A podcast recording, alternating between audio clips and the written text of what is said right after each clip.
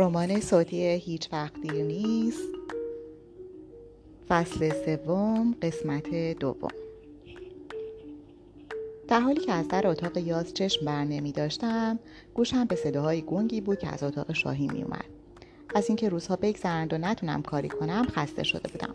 بالاخره باید ریسکی رو قبول می کردم شاید موقعیت دیگه پیش نمی اومد که یاز از اتاقش خارج شده باشه و در اتاق باز باشه. اینطوری ممکن بود که لپتاپ یا کامپیوتر روشنی توی اتاق باشه. شاید همین روزها من رو به جای دیگه منتقل می‌کردند و فرصتم از دست می‌رفت. باید برای فایل های اطلاعاتی که به درد پلیس می‌خورد تلاش می‌کردم. شاید شانس می آوردم و اسم ها و آدرس های مهم رو پیدا می کردم یا حداقل میفهمیدم که از این به بعد باید دنبال چی بگردم. گوشم رو تیزتر کردم. بحث سعید و یاس بود که بالا گرفته بود. مثل اکثر مواقع که آبشون توی یه جوی نمی‌رفت. شاهین هم مشغول آروم کردنشون بود. یاس رو تا به حال یا توی آرامش و خونسردی کامل دیده بودم یا تو عصبانیت دیوونه کننده. هیچ حد وسطی نداشت. به نظر نمی‌رسید که بحثشون تموم شدنی باشه. من هنوز چشمم به در باز بود. توی لحظه تصمیم گرفتم و حرکت کردم. با سرعت خودم رو به در اتاق یاس رسوندم. دلشوره داشتم و سعی کردم با دست پاچگی اوضاع رو خراب نکنم. دوباره نگاهی به در بسته اتاق شاهین انداختم. خبری نبود. چپ رو باز کردم و وارد شدم. در حالی که چند بار نفس عمیق میکشیدم اتاق رو با نگاه سری بررسی کردم. کاناپه میز فرش صندلی پستر عکس قفسه و میز بزرگی که ظاهرا مهمترین چیز اتاق بود. سیستم بزرگ و پیچیده از مانیتورها و کیس ها و باکس ها و سیم های مختلف. میز رو دور زدم و خودم رو به صندلی چرخون پشتش رسوندم. واقعا کارم احمقانه بود. خیلی زود شروع کرده بودم. ولی مگه چاره دیگه هم بود؟ موس را حرکت دادم که یکی از مانیتورهای 24 اینچ روشن شد و نور توی صورتم پاشید. چیزی که دیدم کمک اطلاعاتی بهم نکرد اما به وضوح بدنم را لرزوند. با گیجی به صفحه نگاه می‌کردم که به چند قسمت تقسیم شده بود و هر کدوم فیلمی رو نشون می‌داد که مال دوربین های مخفی اتاقهای خودمون بود. البته شاید برای افراد اینجا مخفی نبود و همه می‌دونستن که کنترل میشن. من چقدر احمق بودم. تصور می‌کردم می‌تونستم با سرک کشیدن به چیزی برسم یا وسیله ای از بخش اطلاعات پلیس رو اینجا کار بذارم. همین حالا هم فیلمم ثبت شده بود. اش توی چشمام نشست. هنوز با دهن باز خیره بودم که به خودم اومدم و دیدم توی فیلم زنده ای که پخش می‌شد کسی تو اتاق شاهین نیست. دوباره نفسم گرفت. حتی نمی‌تونستم پلک بزنم. همون لحظه در اتاق باز شد و من برای خودم طلب آمرزش کردم. یاس عصبانی قدم برمیداشت و زیر لب چیزی می‌گفت. شاهین و سعید دنبالش میومدن با دیدن من سر جاش میخکوب شد. سه تا صورت مبهوت به من نگاه می‌کرد. به اینکه هر لحظه عصبانی تر می شدن یا چه بلایی قرار بود سرم بیاد فکر نمی کردم. فقط مراقب بودم که اشکام نریزه. چون دیگه روی اوضاع هیچ کنترلی نداشتم و همین حالا هم یاس به اندازه کافی عصبانی بود. اولین کسی که واکنش نشون داد شاهین بود که داد زد باز بگو نه. جلوتر اومد و به صورت یاس خیره شد. تکرار کرد باز بگو نه. کم نیاوردم و گفتم چیه دور برداشتی؟ خفه شو. چیزی که فکر می‌کنی نیست. صورت شاهین از مزخرف بودن حرفم جمع شد و دوباره داد زد. نیست؟ پس چیه؟ اصلا چرا تو اینجایی؟ چرا آزادی؟ نمی‌دونستم راجع به چی حرف می‌زنه. ادامه داد. خودم تو ماشین هروئین گذاشته بودم. مطمئنم. باید اعدام می‌شدی. حداقل ابد میخوردی. چرا آزادی؟ بالاخره اعتراف کردن. تا حالا کسی به روی خودش نیاورده بود. می‌دونستم از همون اولین روزی که دیدمش تا همین حالا مشغول زیراب زدن من بوده. فقط نمی‌دونستم چرا یاس برفش گوش نداده یا در این مورد هیچ سوال واضحی ازم نپرسیده. نگاهی به صورتش انداختم که دوباره از خونسردی زیاد وحشتناک شده بود. سعید سوال شاهین رو تکرار کرد. چرا آزادی؟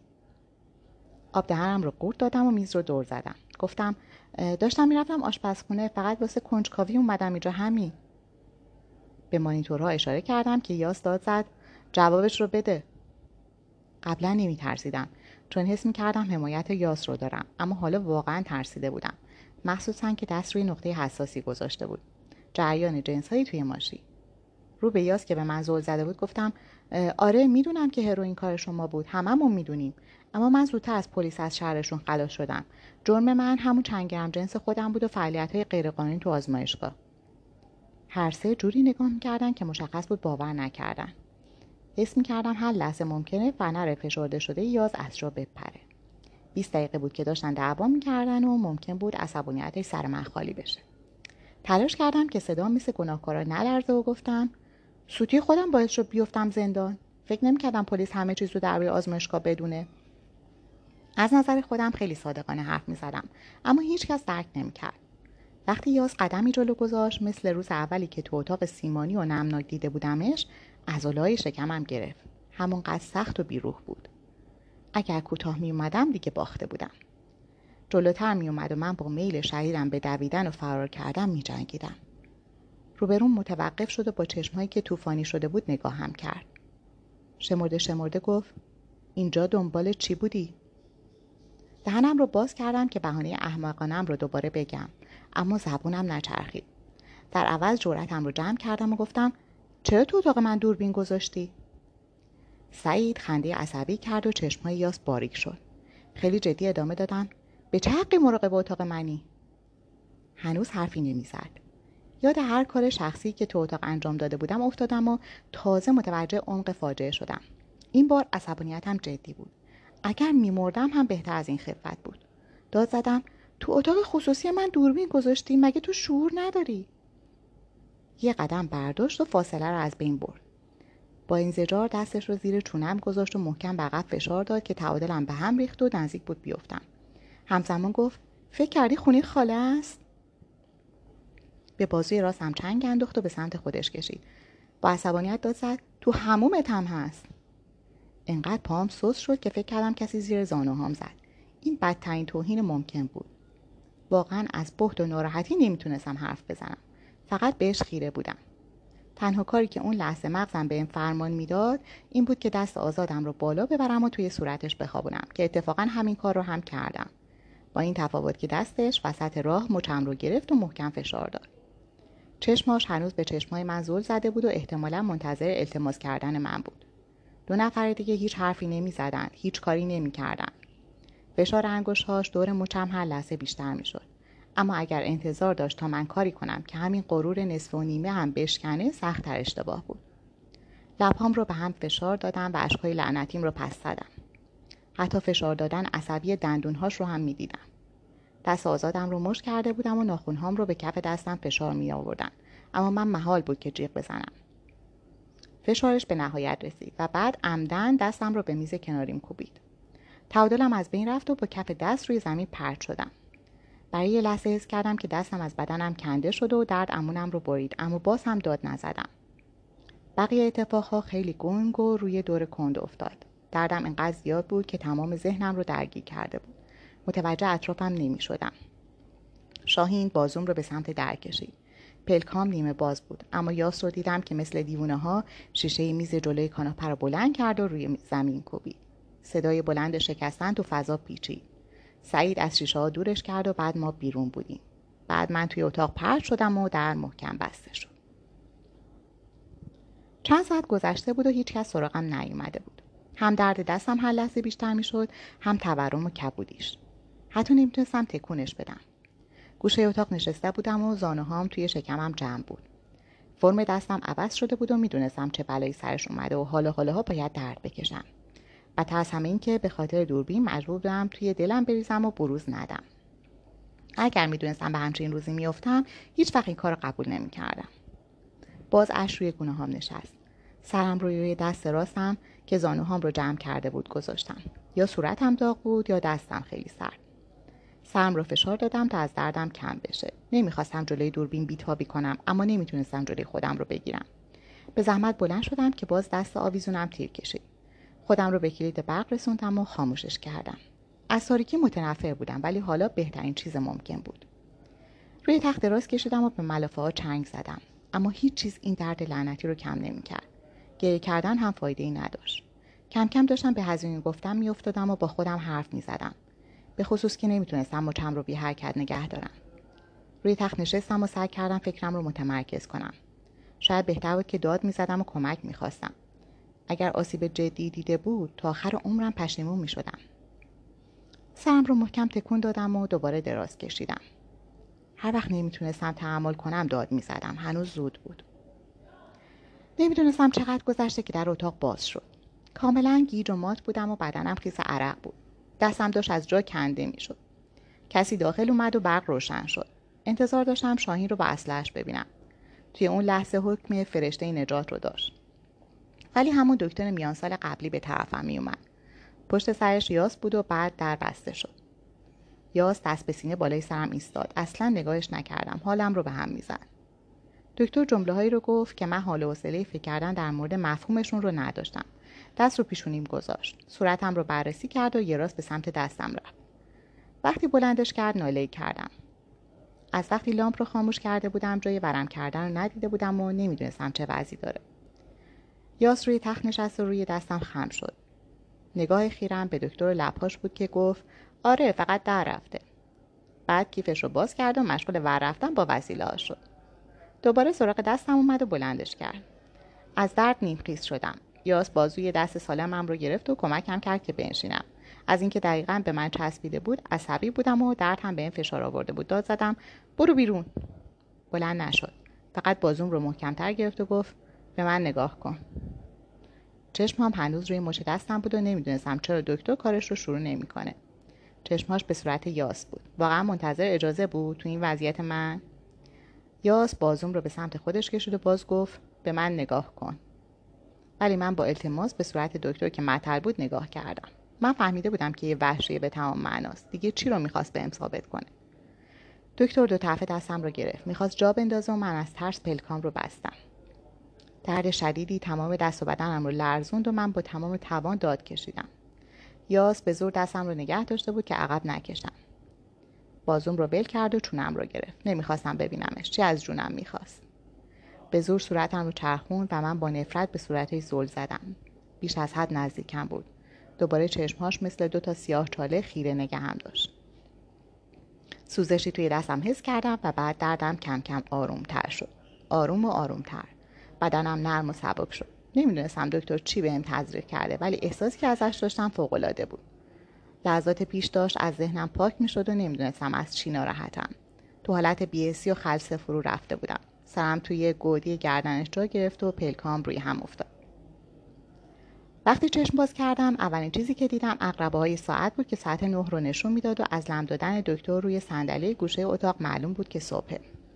به سر خودم نگاه کردم که کاملا به هم ریخته بود. نشستم و به دیواره تخت تکیه دادم. دستم از بالای انگوش ها تا آرنج توی گچ رفته بود و درد خفیفی داشت. هنوز برای حرکت دادن سنگین بود. منتظر بیدار شدن دکتر بودم که ساعدش روی پیشونیش بود. یاد اتفاقات دیروز افتادم. دردی که تحمل کرده بودم به نظرم مال خیلی سال پیش بود و نمی‌خواستم چیزی این آرامش رو به هم بزنه. رفتارهای زد و نقیس یاس به بیمارهای روانی شباهت داشت. دلم می‌خواست شاهین رو زودتر ببینم تا متوجه بشم تصمیمشون درباره من چیه. ظاهرا تنها آدم صادق و منطقی اینجا اون بود. بازم همدیگر رو دیدیم. به سمت دکتر که روی چشماش دست می‌کشید نگاه کردم و گفتم متاسفانه. دستت چطوره؟ فکر کردم قراره با تخم مرغ ببندیش. اگر لازم می‌شد میبردم بیمارستان. چه اینقدر درد سر درست می‌کنی؟ پوزخند زدم و گفتم بین وحشی ها گیر افتادم. بلند شده به طرف تخت اومد. بعد از بررسی دستم عینکش رو در آورد که با بند از گردنش آویزون شد و گفت می‌خواستم آتل ببندم. نگاه مشکوکی به انداخت. با سر به بیرون اشاره کرد و گفت ولی گفت محکم کاری کنم. و مشخص بود که منظورش کیه چون با نگاه ذره بینیش منتظر واکنش من بود. با هرس گفتم لابد عذاب وجدان گرفته. با خنده مسخره گفت وجدان؟ جوری تلفظ کرد که انگار همچین واژه‌ای توی فرهنگ لغت نیست. گفتم خودش این بلا رو سرم آورد. سر تکون داد و گفت می‌دونم از این بدتر. و مثل اینکه چیزی یادش افتاده باشه ساکت شد و وسایلش رو از زمین داخل کیفش برگردون خودم هم حوصله این بحث رو نداشتم. دکتر کیفش رو گوشه گذاشت و گفت می‌تونی به گردنت آویزون کنی که سنگین نباشه. از دستش گرفتم و گفتم کی بازش می‌کنی؟ چهل روز دیگه. ناله کردم. کم مشکلات داشتم این هم اضافه شد. حداقل مطمئن بودم که قرار نیست بلایی سرم بیاد وگرنه معالجه کردنم برای چی بود. حس کردم می‌خواد حرفی بزنه اما میترسه. همینطوری کنار تخت ایستاده بود. گفتم چیزی شده؟ زیبایی هم یه جور سلاحه اما نه جلوی هر کسی. نگاه عجیبی انداخت. به نشونه نفهمیدن سر تکون دادم.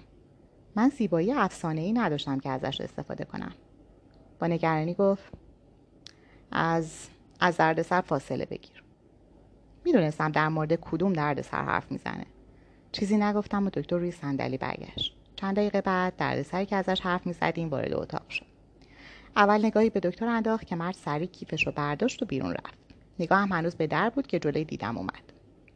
دستهاش توی جیب بود. هیچکس سعی نمی‌کرد سکوت رو بشکنه.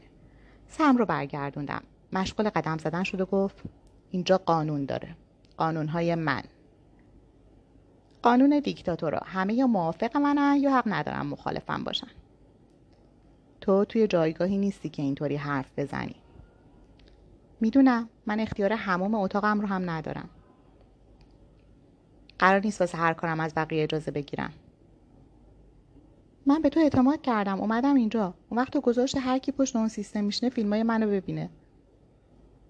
چشماش باریک شد و توی سکوت من رو بررسی کرد. تازه متوجه حرفم شدم و با هرس پلکام رو بستم. همین مونده بود که فکر کنه برام با بقیهشون فرقی داره. می‌دونستم خیلی تیزتر از این حرفاست که متوجه نشه. اما حرفم رو کش نداد و در عوض پرسید تو اتاق من چیکار داشتی؟ تو این یک ساعت خیلی به جواب فکر کرده بودم. خواستم از اصل مطلب منحرفش کنم و با صدای آروم گفتم دنبال چیزی بودم که بتونم باش تهدیدتون کنم. اگه لازم شد بتونم باش از خودم و خانوادم محافظت کنم. انتظار داشتی همینجوری دست رو دست بذارم؟ به نظر می‌رسه که این براش باورپذیرتر و جریان جاسوسی رو منتفی می‌کنه. با نفرت گفت خانواده؟ کسی اون بیرون حتی دنبالت نمیگرده. ناراحت شدم چون می‌دونستم واقعیت داره. شاید خوشحال بودن که سر کلم پیدا نشده. شاید هنوز داشتن رو مخ بابا کار می‌کردن که خودش بیاد دنبالم. چیزی نگفتم. اگر حرفی می‌زدم متوجه بغزم می‌شد. کنار تخت ایستاد و گفت وابستگی نمی‌ذاره هیچ وقت پیشرفت کنی. با پوسخند تکرار کردم پیشرفت؟ جمله بعدیش من رو در جا خوش کرد. یا خودت فراموششون می‌کنی یا من کاری می‌کنم که چیزی واسه فراموش کردن نمونه. وقتی سکوتم طولانی شد ادامه داد انتخاب با خودته. چه بخوای چه نه اینجا میمونی. چی باید می‌گفتم؟ سرم رو پایین انداختم که مجبور نباشم به صورتش نگاه کنم. هر دو ساکت بودیم ولی از تخت دور نمی‌شد. دستش رو از جیب بیرون آورد و جلوی چشمام نگه داشت. باند پیچی شده بود. دیشب اصلا متوجهش نشده بودم. احتمالا کار خورده شیشه های میز اتاقش بود. نگاهش کردم. فقط نگاه کرد. انتظار داشت چون خودش هم زخمی شده ببخشمش؟ شاهین در اتاق باز کرد و یا سری دستش رو عقب برد. تضاد لباس های شیری رنگ شاهین و مشکی یاز توی ذوقم زد. هنوز در رو نبسته بود گفت پس زنده ای هنوز. کی قرار شرت کم شه؟ از رئیست بپرس. شاهین نگاه ناراضیش رو به سمت یاز چرخوند و گفت فعلا که عقلش رو با دیدن صورت عصبی یاز جملش رو کامل نکرد. به جاش پرسید گفتی از شهرشون خلاص شدی. جنس ها رو کجا خالی کردی؟ وسط شمشادا توی جوب. کدوم خیابون؟ چهار دومی بالا آزمایشگاه توی فری چطور فهمیدی؟ داشتم هر چیزی که بابک بهم یاد داده بود رو می‌گفتم. برای اینکه شک نکنه گفتم داری بازجویی می‌کنی؟ یاس گفت جواب بده. اون موقع خیلی ترسو بودم. هرچی از آزمایشگاه میبردم رو تو ماشین قایم می‌کردم.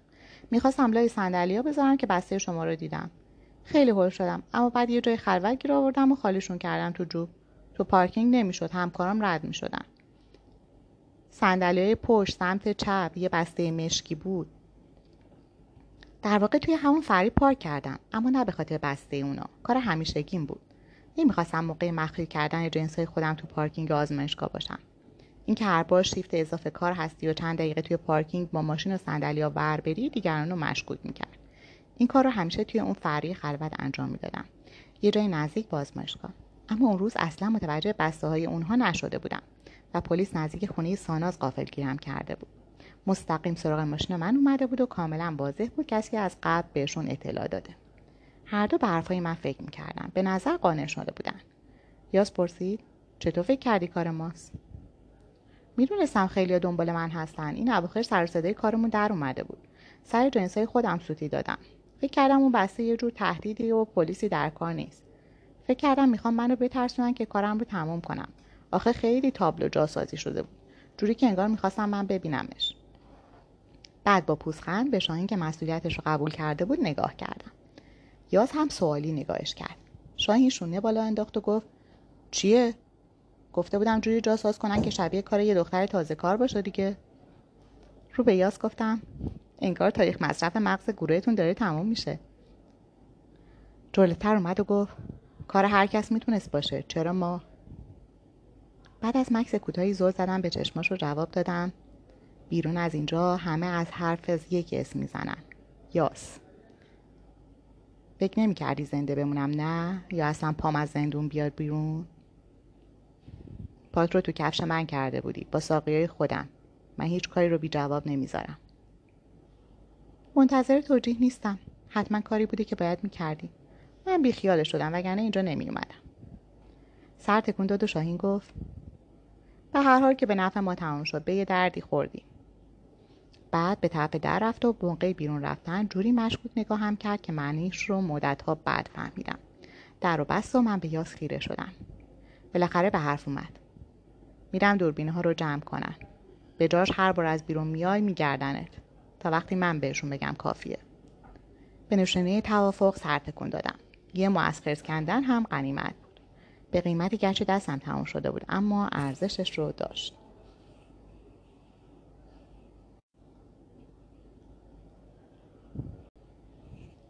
بشقاب و کفگیر رو برداشتم و با همون یه دست جلوی چشمای کنجکاو سهراب و شاهین و یاز برای خودم غذا ریختم. بدون که دوباره نگاهی بهشون بندازم از آشپزخونه بیرون رفتم. سه روز گذشته تو اتاق مونده بودم. به خاطر زندان به اینجور زندگی و طولاک رفتن عادت داشتم. فقط یه وعده خورده بودم و از نظر هیچ کس هم مهم نبود. روی تختم نشستم و مشغول خوردن قرمه سبزی و برنج شدم که خیلی خوش بود. اگر نبودن من برای بقیه تاثیر نداشت برای من هم فرقی نمی‌کرد. به خصوص که قرص هایی که دکتر بهم داده بود مسکن و خواب آور بود. من به پلیس قول نداده بودم که به خاطر یه اشتباه دوره جوانی خودم رو به بدم. هنوز نیمی از بشقاب مونده بود که کسی وارد اتاق شد.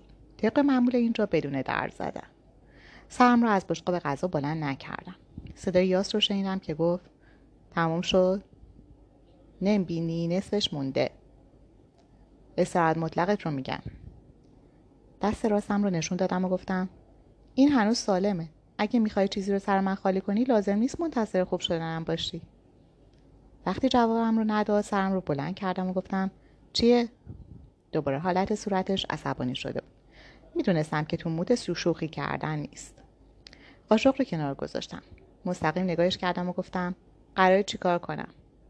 از تغییر رویم تعجب کرد. نزدیکتر اومد و گفت حاضر شو با سهراب بری. کجا؟ خودش میگه. سر تکون دادم خواستم از تخت پایین بیام که گفت اول بخور. جوری نگاه کرد که من رو دوباره سر جان برگردون. اما این بار نه از روی ترس. به خاطر حسی که نمی‌دونستم اسمش رو چی بذارم. همین چند روز پیش این بلا رو سر دستم آورده بود. چرا ازش متنفر نبودم؟ خیلی زود صورتش جدی شد. با اخم از اتاق بیرون رفت و من رو با علامت سوال تنها گذاشت. یه لحظه خوب بود و یه لحظه بد. نمی‌تونستم رفتارش رو پیش بینی کنم.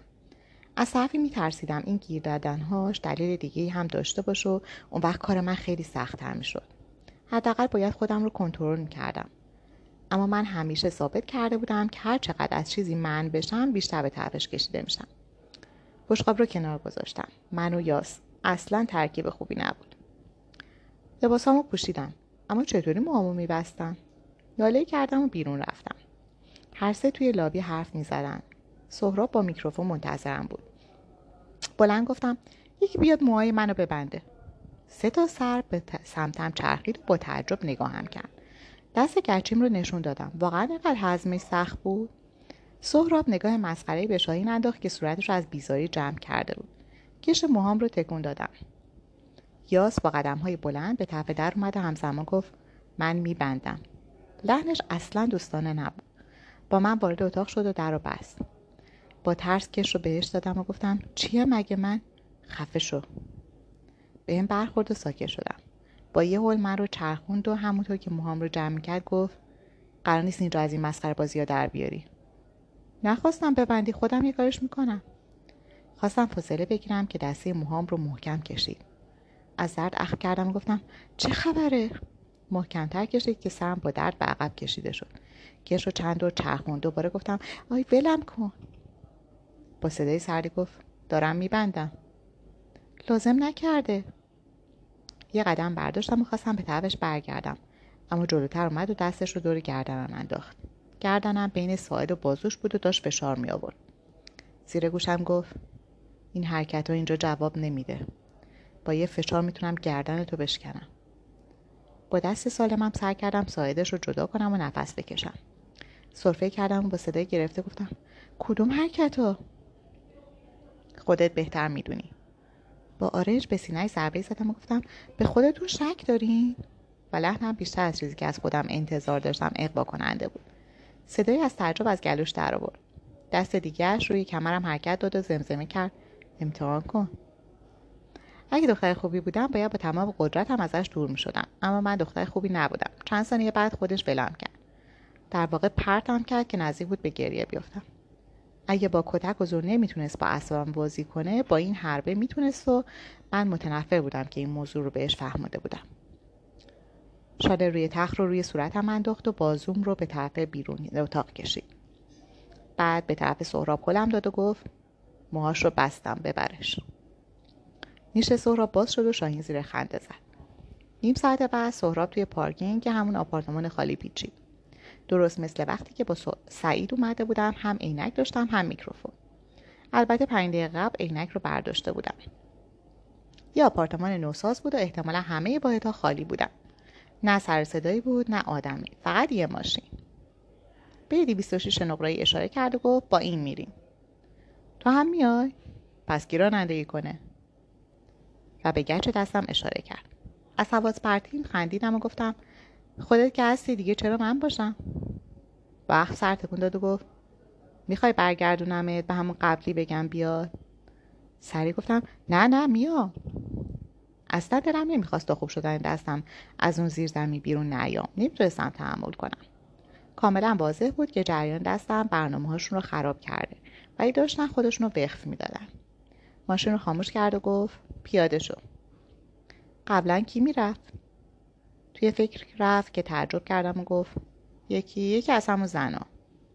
هر وقت اینطوری می شدن یعنی یه خبری بود. گفتم کشتیش؟ داد زد نه.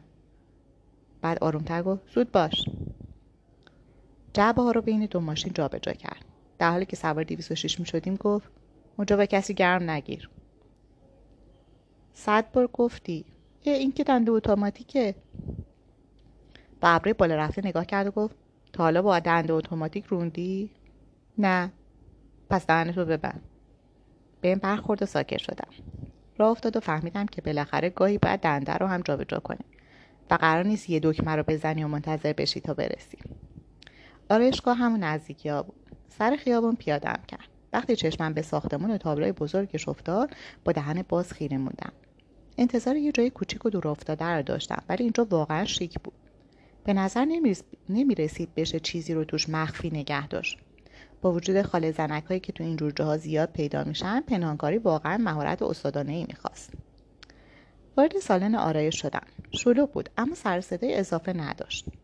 اولین چیزی که به ذهنم رسید صورت ساناز بود که اعصابم رو به هم ریخت.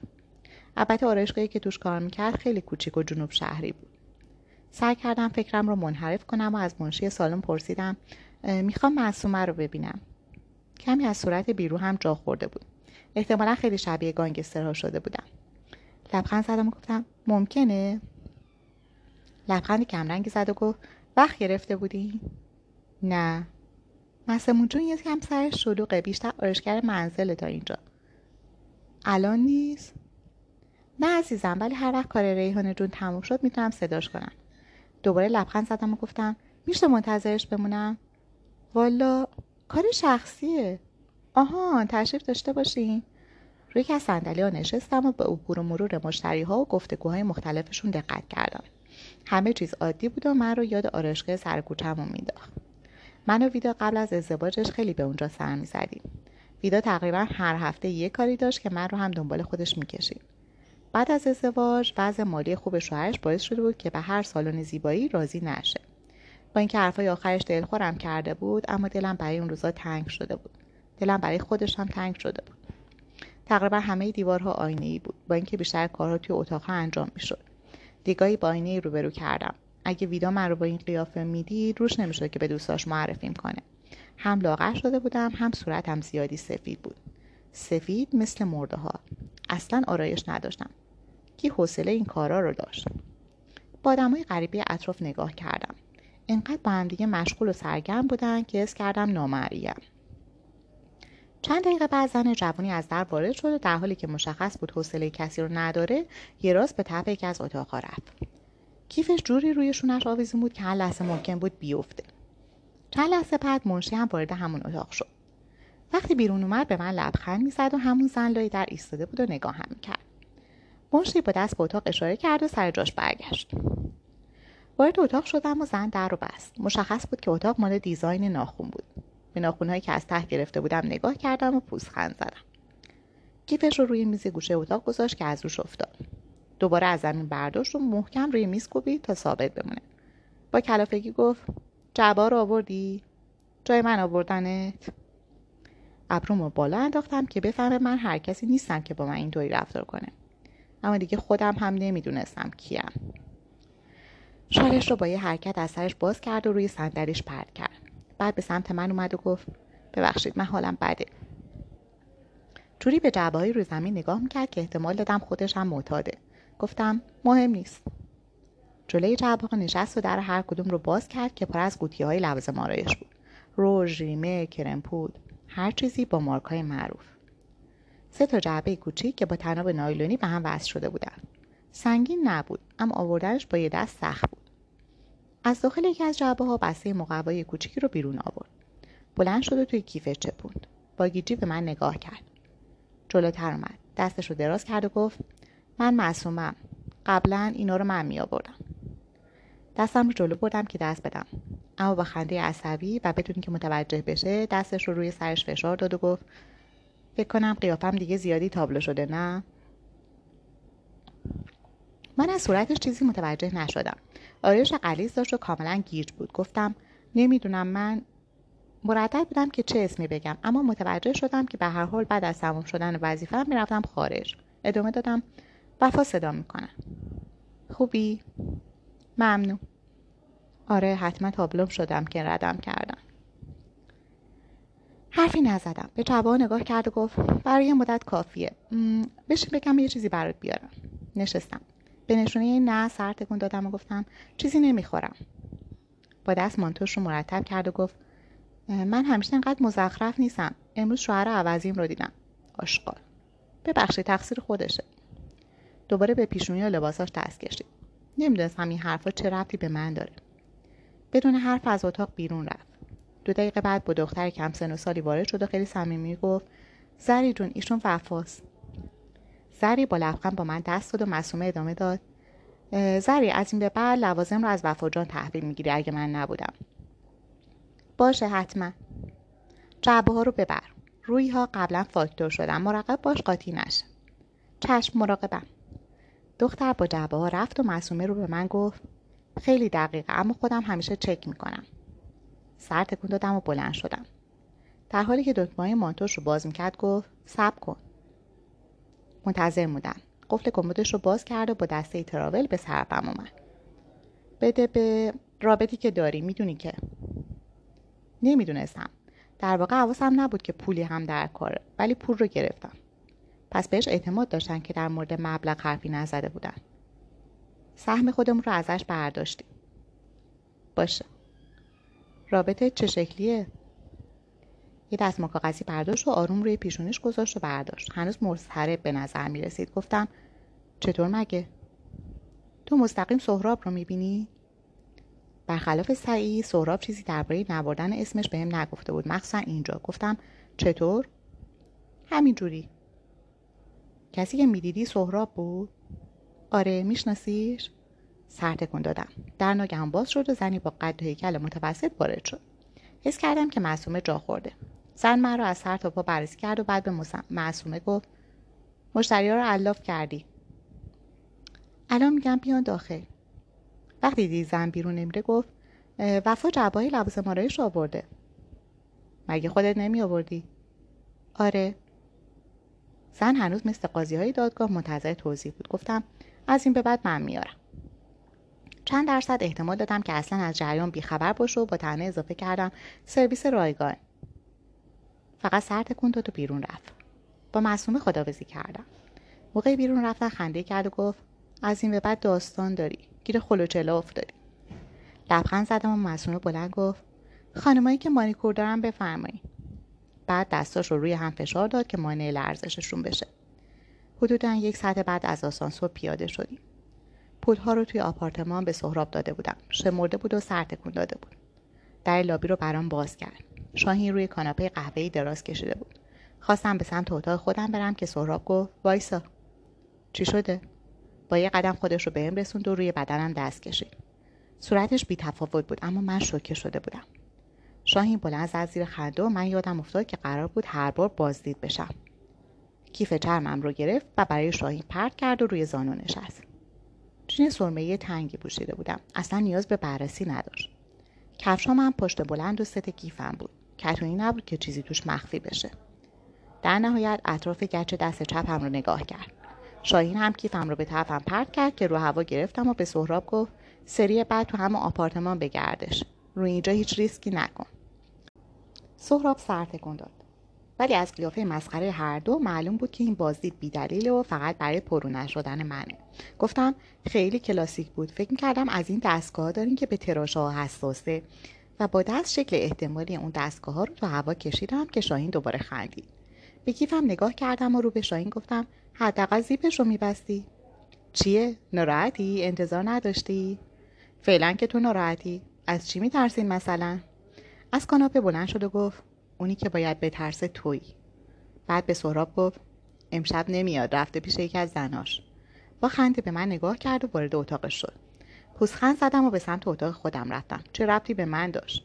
لباسمو در آوردم نمی‌دونستم باید درباره پول حرفی بزنم یا نه. ممکن بود به اینکه حرفی نمی‌زنم شک کنم توی دستشویی نگاهم دوباره به آینه افتاد. از خودم بود که قیافه و اخلاق هم کسی رو ناخواسته تحریک نمی‌کنه.